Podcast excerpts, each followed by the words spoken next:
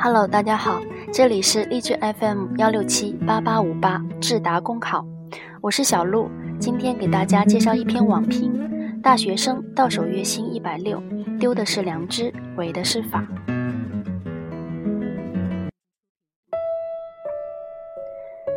对于毕业后求职，大学生的憧憬总是美好的，但现实有时却很残酷。比如，在这个毕业求职季，长春某大学的应届毕业生小雪在网上应聘了一家娱乐传媒公司，顺利上岗工作一个月后，终于盼来了第一笔工资。然而，令她意外的是，这笔薪水只有一百六十块两毛五。对此，该公司有关负责人辩称，它没能带来效益。或许从公司的角度看，这笔工资是合理的，但要将这张工资单摆在员工面前并公之于众，还是需要些底气的。毕竟，能不能过关，不是以自己的单方说辞为准，而要以法律为准。我们不妨拿出法律对对表，便不难发现其中存在的问题。首先需要厘清的，便是基础工资标准的合法性问题。小雪与长春市麦莎娱乐传媒有限公司签订了员工试用期合同，合同标明第一个月基础工资是一千七百五十元，即约定工资的百分之七十。而按照劳动合同法，劳动者在试用期的工资不得低于本单位相同岗位最低档工资或者劳动合同约定工资的百分之八十。显然，该合同的标准低了百分之十，并不符合法律要求。再来看当地的最低工资标准，长春市最低工资标准是一千四百八十元。如果按该公司给出的薪酬，并不低于这个数字。问题是，作为一项劳动和社会保障制度，最低工资标准是指劳动者在正常劳动时间内履行了劳动义务之后必须得到的劳动报酬。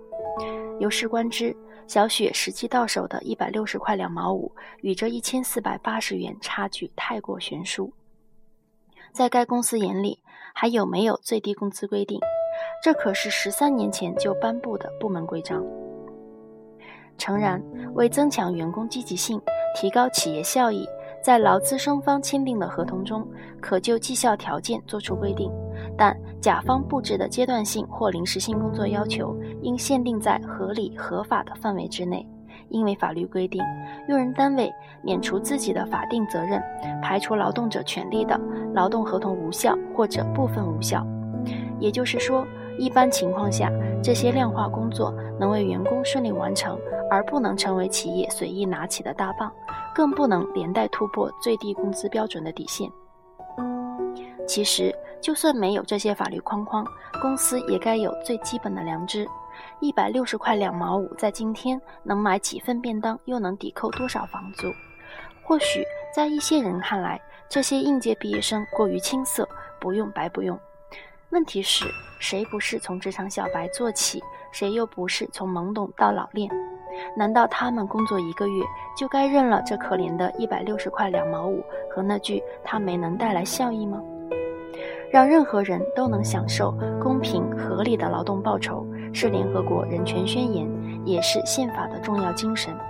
作为企业，追求效益无可厚非，但前提和基础一定是遵守法律，并保有一份社会良知。法律是底线，守护着最低标准；良知是高度，立起了社会标尺。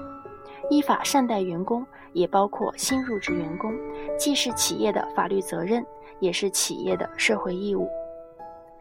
文章来源：人民网，作者欧阳晨宇。